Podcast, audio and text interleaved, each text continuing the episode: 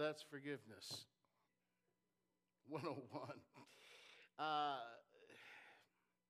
you got to smile sometimes. How many know God created you to smile? Would you turn to your neighbor and prove that? Mm, some of you won't do that because you don't, you, you don't have a smile. You have a scorn. I want to share with you this morning on forgiveness, but a little bit different twist than forgiving people.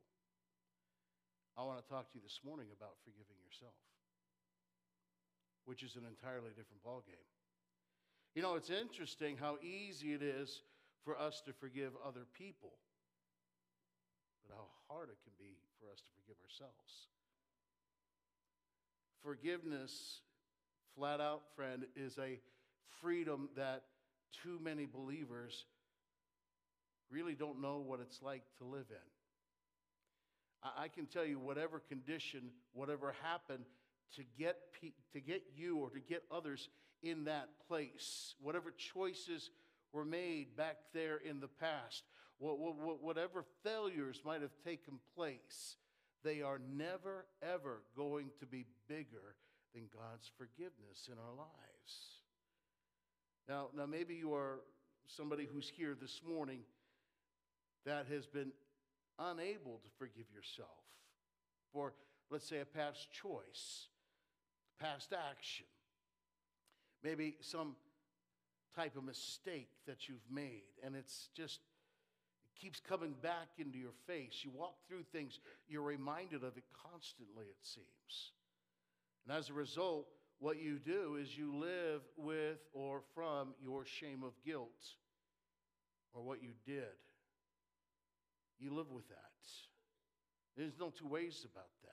You try to cover it up, you try to bury it, you try not to remember it, you, you turn it, and soon, as soon as you think you, you, you've forgotten it and you haven't thought about it, something comes along, a smell hits you, a sound takes place, a name comes up, something happens somewhere, and you're reminded you live with your shame, you live with your guilt.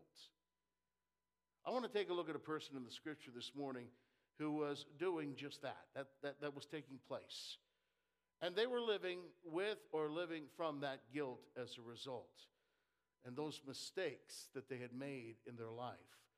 Follow with me in John's Gospel in the fourth chapter. It says, But he needed to go through Samaria. So he came to a city of Samaria, which is called Sychar, near the plot of ground that Jacob gave to his son Joseph. Now, Jacob's well was there. Jesus, therefore, being wearied from his journey, sat thus by the well. It was about the sixth hour. A woman of Samaria came to draw water. Jesus said to her, Give me drink. For his disciples had gone away into the city to buy food. Then the woman of Samaria said to him, How is it that you, being a Jew, ask a drink from me, a Samaritan woman. For Jews have no dealings with Samaritans. And Jesus answered and said to her, If you knew the gift of God and who it is who says to you, Give me a drink, you would have asked him, and he would have given you living water. The woman said to him, Sir, you have nothing to draw with, and the well is deep. Where then do you get that living water?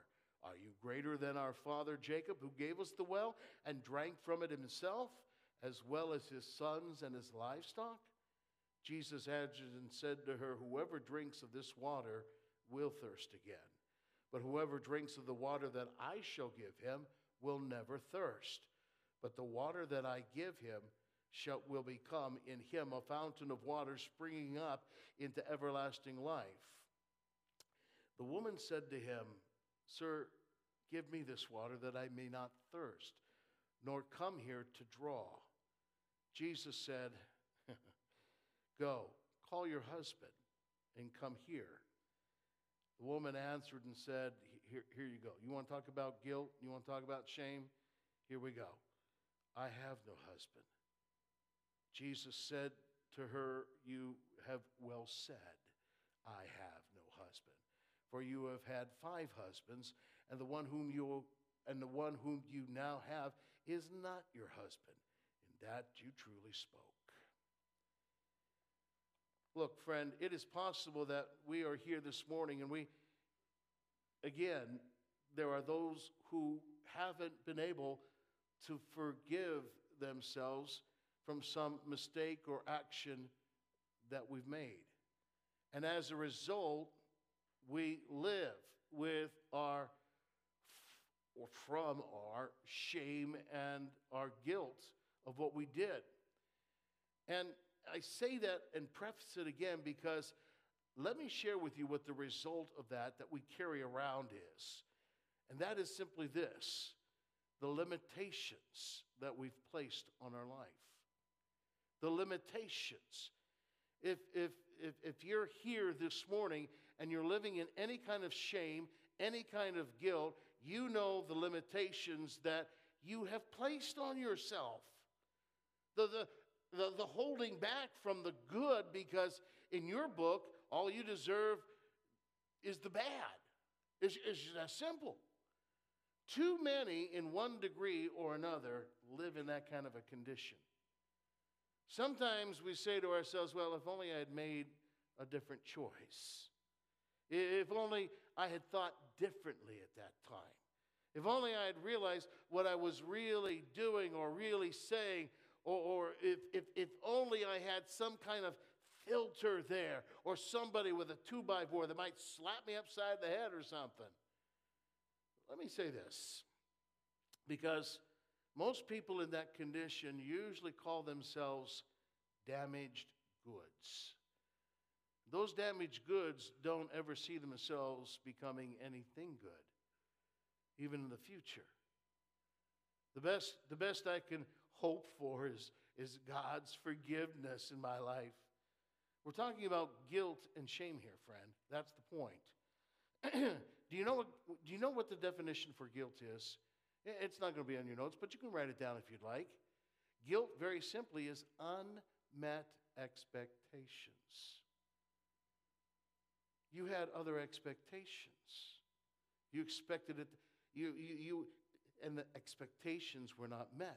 And what replaces that unmet expectation is guilt and sometimes shame. Forgiveness? I, I don't know what that feels like. Forgiveness? I, I, I, I don't know what that feels. I mean, I, I, I know shame and I know guilt, but forgiveness? I don't know what that feels like. Now, walk through this with me this morning. We need to know what forgiveness is and what forgiveness is not.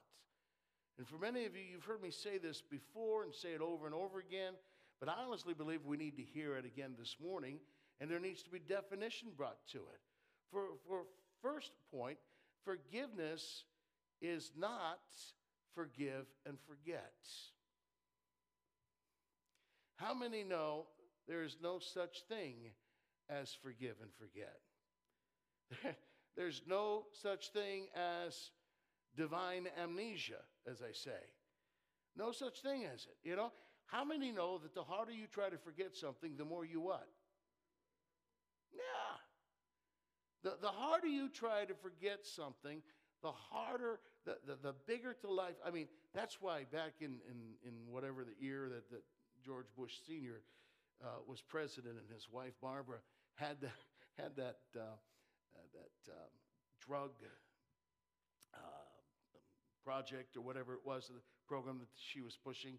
Remember, it was a big circle with a slash through it with a needle that was dripping with drugs, and it said, just say no. You know, just say, and, and it was everywhere. And, and so the more you tried to forget about it and say no to it, the more you remembered it. It was, it was, it's like me telling you, don't think of a black horse. Don't, please stop. Don't, th- don't think of a black horse. No black horses, please. The harder you try to forget, the more you remember. And I say that because forgive and forget is not forgiveness. Forgiveness is not, you were right and I was wrong. Let me just say that again. Forgiveness is not, you were right and I was wrong. Friend, that's not forgiveness. Forgiveness is not telling somebody you, you were right to hit me.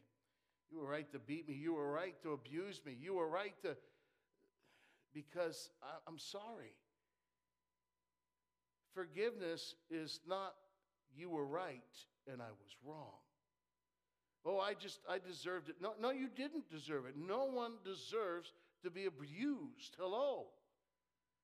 And forgiveness is not pardoning somebody. You can't pardon somebody, friend. Only God can pardon somebody. So I'll say it again forgiveness is not forgive and forget. And forgiveness is, is not you were right and I was wrong kind of mentality. And forgiveness is not pardoning somebody. But I'm going to ask you just to put that on hold of what forgiveness is not for a second.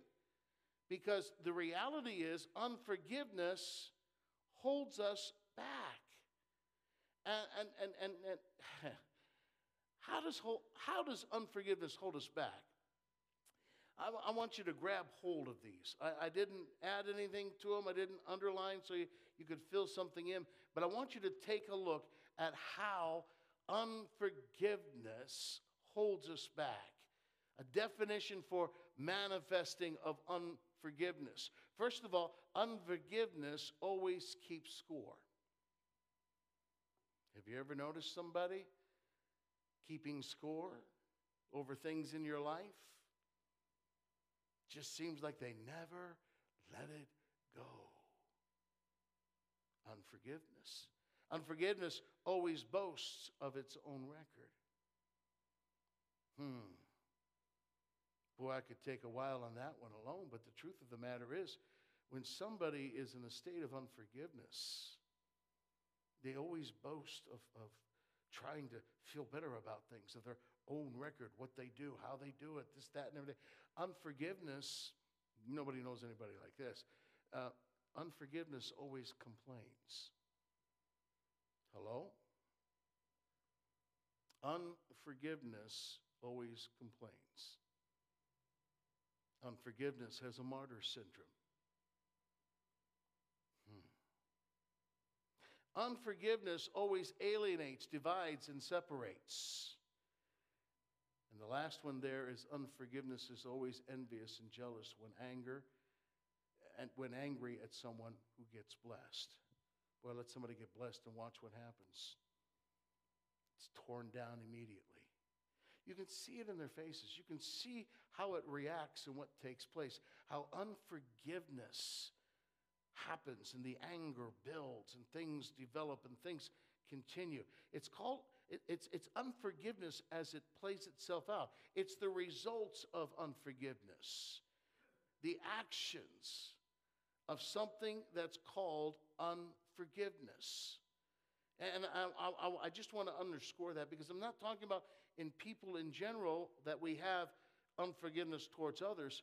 It goes along the same line with unforgiving ourselves. We're, we're talking about the actions of a condition called unforgiveness. So look at Proverbs 14. It says, and I have this in the Amplified. I love the way it puts it. It says, A calm and undisturbed mind and heart are the life and health of the body. But envy, jealousy, and wrath are like rottenness of the bones. Wow. A calm and undisturbed, undisturbed mind and heart are the life and health of a body, of the body. Think about that for a second. Calm, undisturbed mind, heart are the life and health of the body, but envy, jealousy, wrath are like rottenness to the bones. What's it saying? It's saying that will kill you.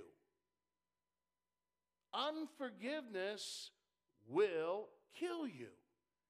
So you, you hear these words a lot. Well, I, I know God forgives. I'm just having a hard time forgiving myself. That's a problem, friend.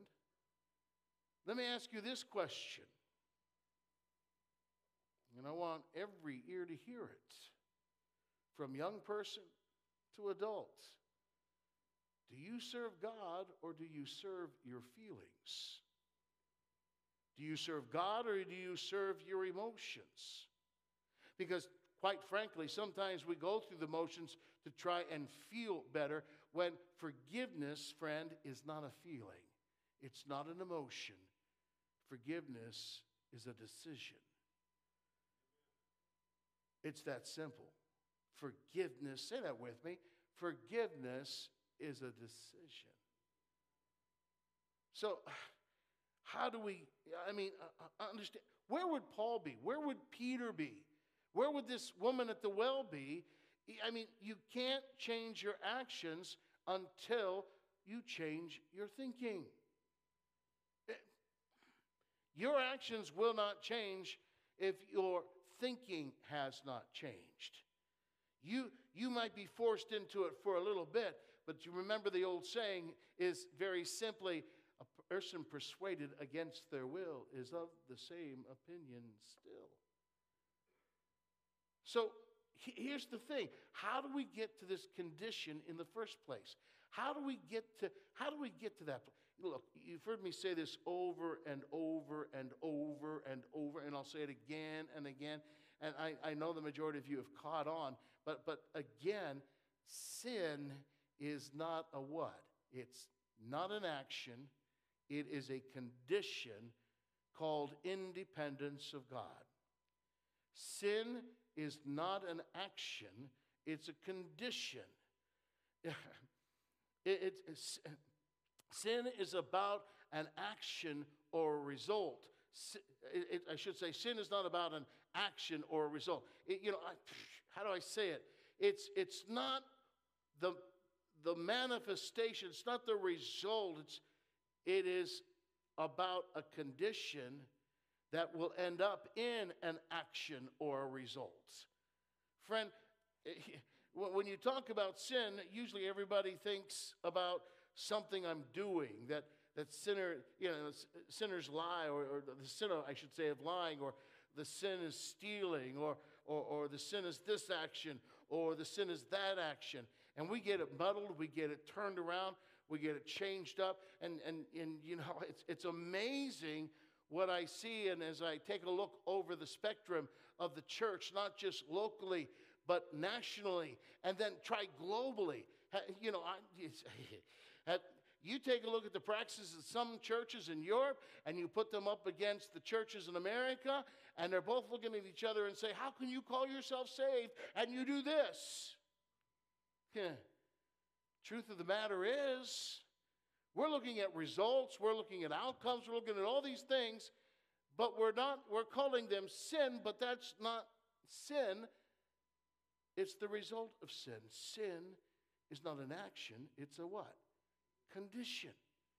So, so I say that because the reality is that we produce action as a result of our condition. And if we're not careful, what we end up doing instead is that we stand around judging what we're, what, you know, what we're doing, and, and, and we're judging of this person and that person, and how this person measures up, and how that person measures up. And, and we, we cast. Have you ever noticed that we reach a point where we actually need other people to compare ourselves with? in order to feel better about ourselves? What, is, what does that say about our condition? And, and I come back to this because, man, the rhetoric, the talk, the, the stuff that goes on, what we end up doing is standing around judging, and we're living in the same condition as the ones we're judging. It's not, how many know it's not our job to judge? There, there's only one judge, and his name is, is the Lord. We don't judge people, what we judge is fruit. And for so many believers, they've received Jesus Christ as their Lord and Savior, but they do not live for them from their condition of grace. They're still living from the condition of the old man, not the condition of the new man. Their, their mind isn't really renewed. They're still looking at themselves as, as the one that has to make things happen to, to avoid walking, you know, and, and, and with him or to learn from him, from his word and, and, and, and in that time of prayer, we still look at us having to make things. So we end up living in the same condition, and it is a life, friend, that doesn't work. Look, look at this, this scripture. It says in Romans 14 He who doubts is condemned if he eats, because he does not eat from faith. For whatever is not from faith is sin. Wow, think about that for a second. We're talking about condition again. He who doubts is condemned if he eats, because he does not eat from faith. For whatever is not from faith is sin. Whatever is not from faith. This is getting into some stuff that Paul is dealing with concerning the Christians in Rome, but and, and but because he's he's eating is is is not from faith. Look, can can I put it to you this way? If it what, faith is not an emotion. Hello, faith is not an emotion. Faith is the opposite, of sin. And if sin is independence of God, then what is faith? Faith is dependence upon God. Now, again, I'll just I'll say it again because I, there's something going on here today that I'm just going to put it out there. Faith is not something you can muster up, okay? You can't create faith. You can't go to the gym and say, I'm going to work up until I start bulking up in faith. You don't have faith because you do something. Uh, you know, if, you, if, I, if I just bulk it up enough, if I just read my Bible enough, if I just pray enough, then I'm going to have enough faith to go out and do all this stuff. Look, I'll say it again. We grow in faith as a result of His presence in our life. Absolutely, 100%. We grow in faith as a result. Look, everything that does not come from our dependence on Him is sin because sin is independence of Him. It's about as simple as you can put it. Think about it. It, re- it reflects in our prayers, it re- reflects in, in our talk, it reflects in our walk, it reflects and shows what kind of condition we're really in. We treat God as if sometimes he's, he's, he's out there rather than in here where he's joined to us. So we're trying to get God to do something from out there or to come down from up there into my situation and I need to have faith to do that so I got to bulk up in faith so that he can I can give it to you know it's sort of like a, a, you know a currency and I can pay, you know get a, get enough faith to pay. come on down here do something here I need God in here and it's mm. He's joined to our spirits. We are one with him. You, you, friend, do not have a little bit of Jesus. You have all of Jesus. He, as you know, is strength. He doesn't have it, He is it. He doesn't have peace, He is it. He doesn't have forgiveness, He is it. And He who is joined to you is peace, strength, power. Whatever your situation, your problem that you face, He faces with you. He's in it with you. You're looking for God to come down into it when He is joined to you, thus, He is in it with you. I don't see it. I don't, I don't feel it. Of course you don't. This isn't about an emotion. He walks with you. You can do all things through Christ who strengthens you. And that has happened because you've been forgiven.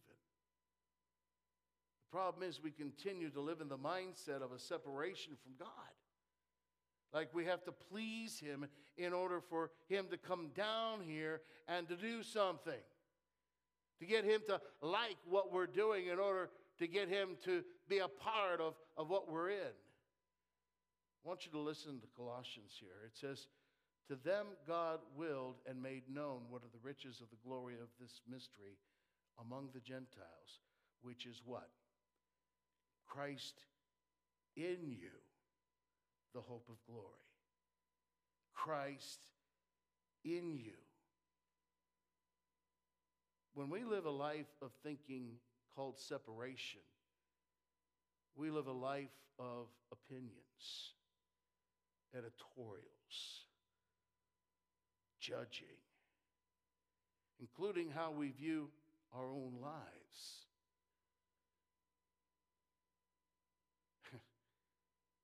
And it's a condition we keep turning back to as well. We keep going back to the old. We keep going back to what has passed away.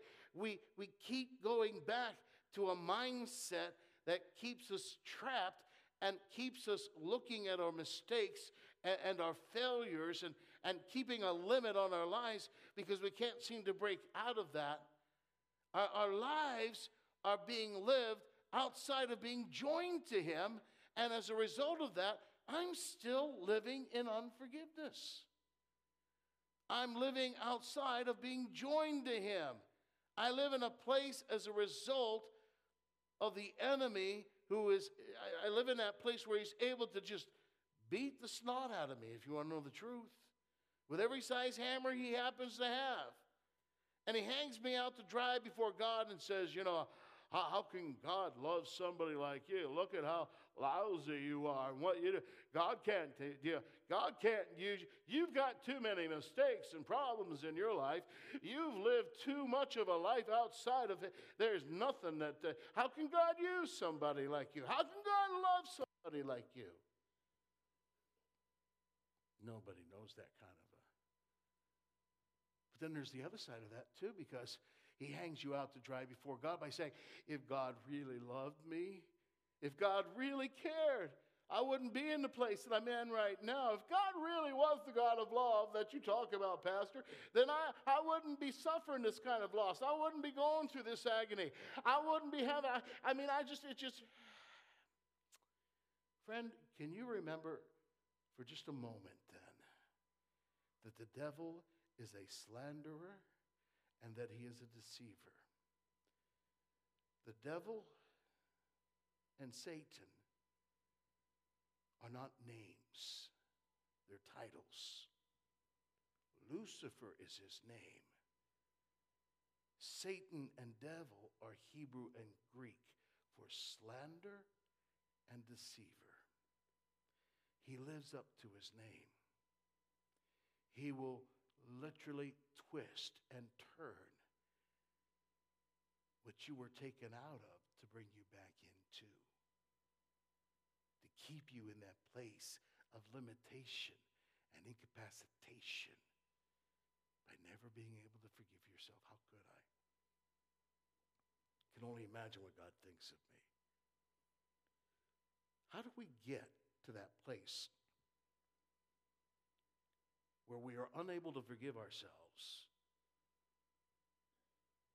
With the unmet expectations, the mistakes that we've made, believing the lie of the enemy. We, we get stuck there. How do we change that? Romans 12, 2 says what? Do not be conformed to this world, but be transformed. How? By the renewing of your mind. Friend, that's not thinking some formula in your head. How do you renew your mind? well, I got to think on these things. You know, let me just think. I'm, and God's good. God's God's good. That works for a while, but it won't work for long. Because what happens is you, you develop a rut. Uh, uh, it's, the reality is to renew your mind is the best way I know how to explain it. How many of you have computers at home? A couple of you, three, four, uh, the majority of you, I'm sure. Don't you just love it when you've got something you really got to do and you sit down at your computer and it breaks out into an update.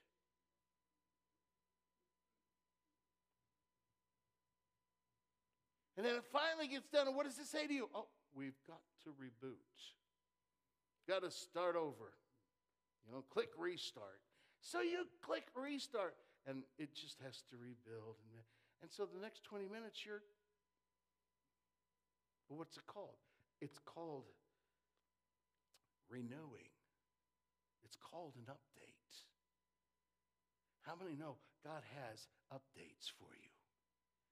God has a renewing of your mind ready. God's word wants to become more than it is right now.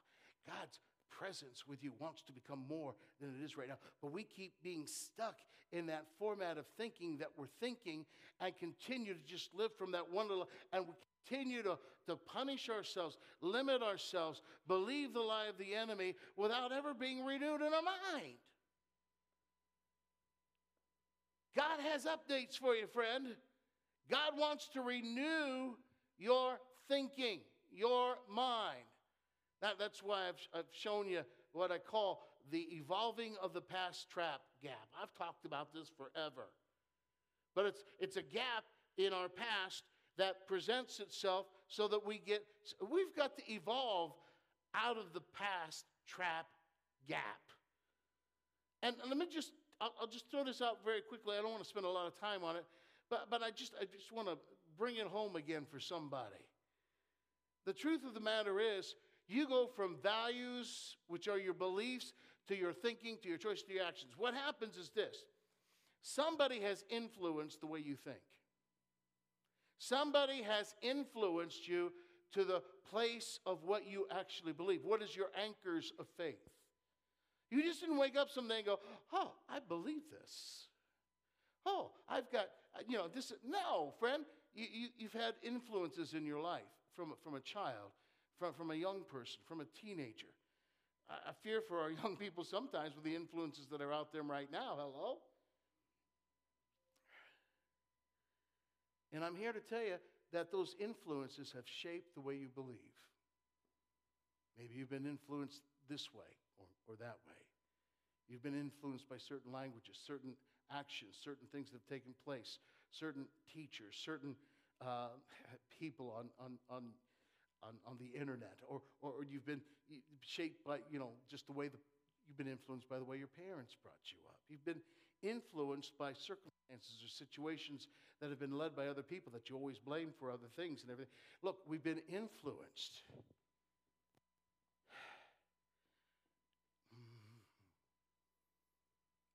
And as a result, we've developed a belief system about this world, about the way we look at this world about our lives, about what's happened to us.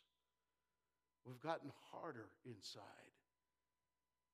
We've allowed certain things to transpire and take place in our lives because of the influence that have taken place and that value, those beliefs, absolutely 100% affect the way you think. If you had been influenced in an entirely different way, you would be thinking an entirely different way. There are people in this world, for example, I'm just throwing this out as an example. Maybe not a very good one, but it'll work anyways. I find that there's a lot of people that believe that, you know, as far as money is concerned, you've got to work for money, right? If you're going to have money in your life, you've got to work for that money by gum. But then there's another group of people that believe that money is supposed to work for you. So there's an entirely different influence that has arrived at this location called thinking because of the influence that has been in their life. They didn't arrive there overnight, but they've been taught, they've been trained. See, here, here's, the, here's my whole point your belief system affects your thinking. What you feed on, what you look at, what are you allowing to influence you? I can guarantee you if, if you're allowing certain programs on, on, on your phone, if you're allowing certain programs on your TV, if you're entering, entertaining these different things over, you're allowing influences to impact your life. And, and don't think me so religious and goody two shoes, but if you're, if you're allowing the Word of God, if you're looking and praying and knowing His presence, influence is going to take you an entirely different way. When you're learning of Him, when you're feeding on Him, when you're being influenced by Him, it will change your thinking. And you won't be stuck in unforgiveness of yourself. But all of a sudden, something begins to change, and you're thinking as He thinks towards you the truth and not the lie. We, we, well, if we're not influenced by God, then we're being influenced by the enemy to say to ourselves, hey, you lousy man, how can God love you? How can God use you? You can't do nothing for God. You've got a past, man. You got a mistake, man. You're like, you, you don't know nothing. You're nothing but a dummy. No weapon. I don't care what he uses it's going to form against you. How many know it's not about you? It's about him. And you, your influence, what influences you, affects your thinking. And your thinking will affect your choices. And your choices will always affect your behaviors. You know, you can stay mad at the world, angry. It's just showing your condition. It's showing the condition of sin. It's reverting back to all the junk from the old man.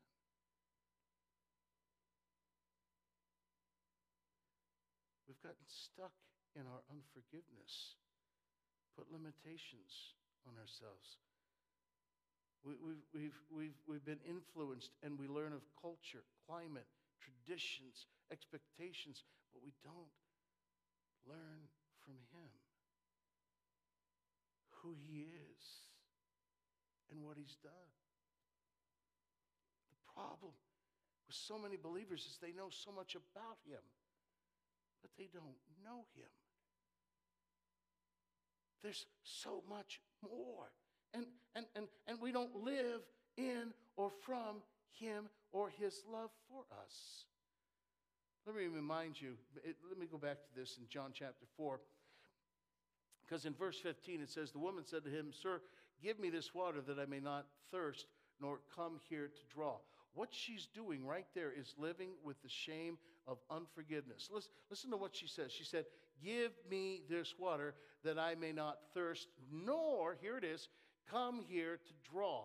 Why is she, she tracking on that last part of what she's saying? Because what she's dealing with is shame and guilt. When do you usually when did they usually come out from, for water?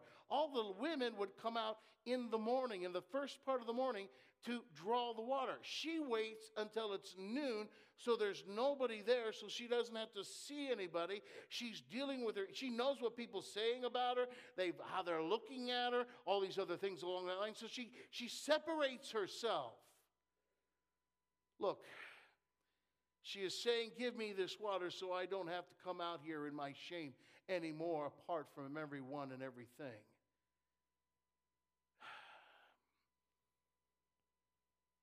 I keep coming out here at noontime in my guilt, in my shame.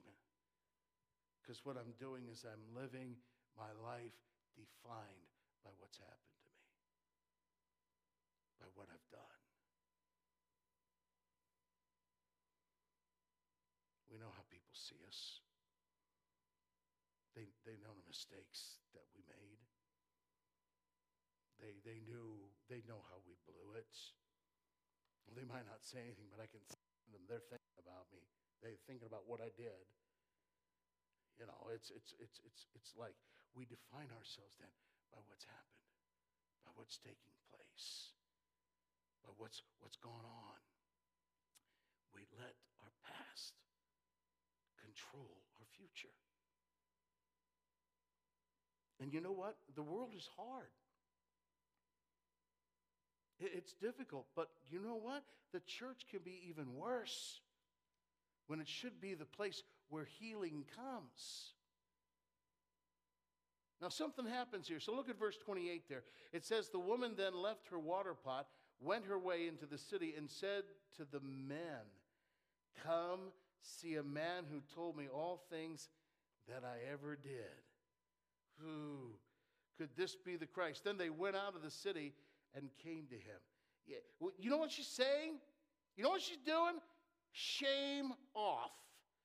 Shame off. Guilt off. Guilt off. That's what's happened. Shame off. Say that with me. Shame off. Guilt off. That's the point. In fact, take a look at verse 25. It says, we're going to go backwards a little bit. The woman said to him, I know that Messiah is coming, who is called Christ. When he comes, he will tell us all things. Jesus said to her, I who you speak to am he. Wow. She has met with forgiveness himself. Forgiveness himself is, is literally standing right in front of her. And, and here's the kicker it's not about what she's done, but who he is. Have you ever noticed God never brings up the past? Only the future. The past is always brought up by the. Look, she has been living from her expectations that she had met when she had looked and dreamed about what life would be like, what we're going to have, what we're going to, her plans, eh, that, that white picket fence with a beautiful house and a couple kids, and all her plans. And now the reality of what's happened instead weigh down on her. The guilt, the shame. She has been living in and from that hurt, living in a place called loneliness. And how many know there's no greater pain than the pain of loneliness? She's been living in that anger, living in self defeating ways of thinking. That's called a limited life, friend. And I wonder how many here in this place are living in a limited life. Let me remind you very quickly of what forgiveness is. You remember? When, when, I, when I talk about forgiveness, we talked about what forgiveness is not, but forgiveness is. And, and you know, I'll just do it this way as we always do it. This is walking around with unforgiveness. Very limiting. God has something for you, you can't grab it. You're always hanging on to the past. It limits you from becoming, it limits you from receiving, it limits you from being able to do what you have had put in your heart to do. So, no matter what happens, there's something that hinders.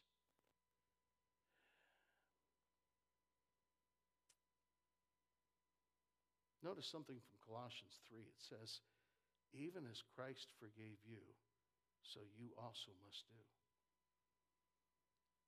How many know Christ has forgiven me?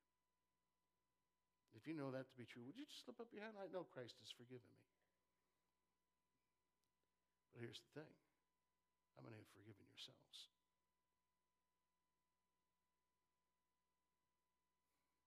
And I say that because what forgiveness is, is simply this okay, watch me, not them.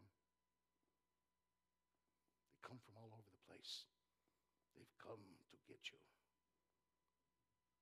Here's, here's forgiveness. You ready? Amazing, isn't it?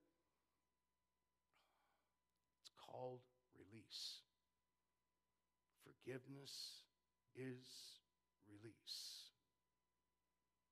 You have been released. God has forgiven you. what does that mean? You have been released. From what? The condition you were in. And as a result, the limitations, the mistakes, all the, all the actions that came as a result of that condition. But here's the deal our minds have laid trap to that. We continue to think in that way. Even though our hearts have been joined to Him, we've known the grace of God as that of being transformed out of death into life now. Our mind keeps pulling us back down, so we live in a limitation that God has never purposed for you to live in. God, the Son, has set you free, and he whom the Son sets free is what? Free indeed. I'll say it again. Remember that forgiveness is released. How then do we come to that place where we not only release others, but we release ourselves? We put ourselves, ourselves into His hands. First John says, if we confess our sin, he is faithful and just to forgive us our sin and to cleanse us from all unrighteousness. If we confess our sins, he's talking to a group of people here. Huge. Say, hey, confess your condition, your minds. He's faithful and just forgive us of our sins and to cleanse us. Cleanse all of us of our unrighteousness. Hear me when I say this. God is wanting to heal your heart and your mind.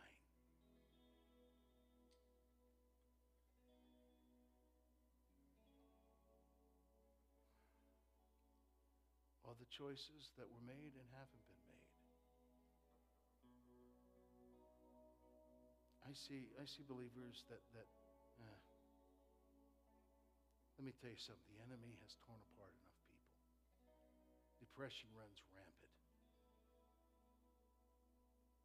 Lives are struck down. And the problem is so many of the so many believers have concepts of God, but they don't know God. They have a mental assent of God. They, they, they have this thinking pattern that came from where, for Pete's sake? Who taught them that? Well, it's the way that we were taught. Okay. And I'm sure they were good, great, wonderful people. But Peter's saying, gird up the loins of your mind. You know what that means? It means if I got a task in front of me, I'm going to what? Roll up my sleeves. What does that say? I'm getting ready to do some work. When Peter says, roll up, gird up the, your loins, the loins of your mind, it's, it's they wore that other garment because they would roll it up when they had to do something, get ready to do some work, or even start running. But he's talking of the mind. He's saying, get ready to do some work on, in your mind. Get ready to radically rethink what you've thought before. God's got better. God's got God's going to add to it. Look, it's it's not that what you've learned isn't enough. It's that you've allowed the enemy to stop you. That you are stuck in that place and in that position where all you know today about God, all that you know who He is, and I'm not talking about intellectually, I am talking also about intimately. All you know about Him is the same thing you knew about Him 40 years ago, 20 years ago, 10 years, doesn't matter. But I got news for you. His word declares, and I can testify to you, He is new every morning. There's nothing too difficult for Him. But friend, you know what? It's time to stand up to the enemy knowing who God is and to say to him, enough is enough. I'm done with the lie. I'm going to know the truth, and the truth will make me free. Friend, guilt and shame,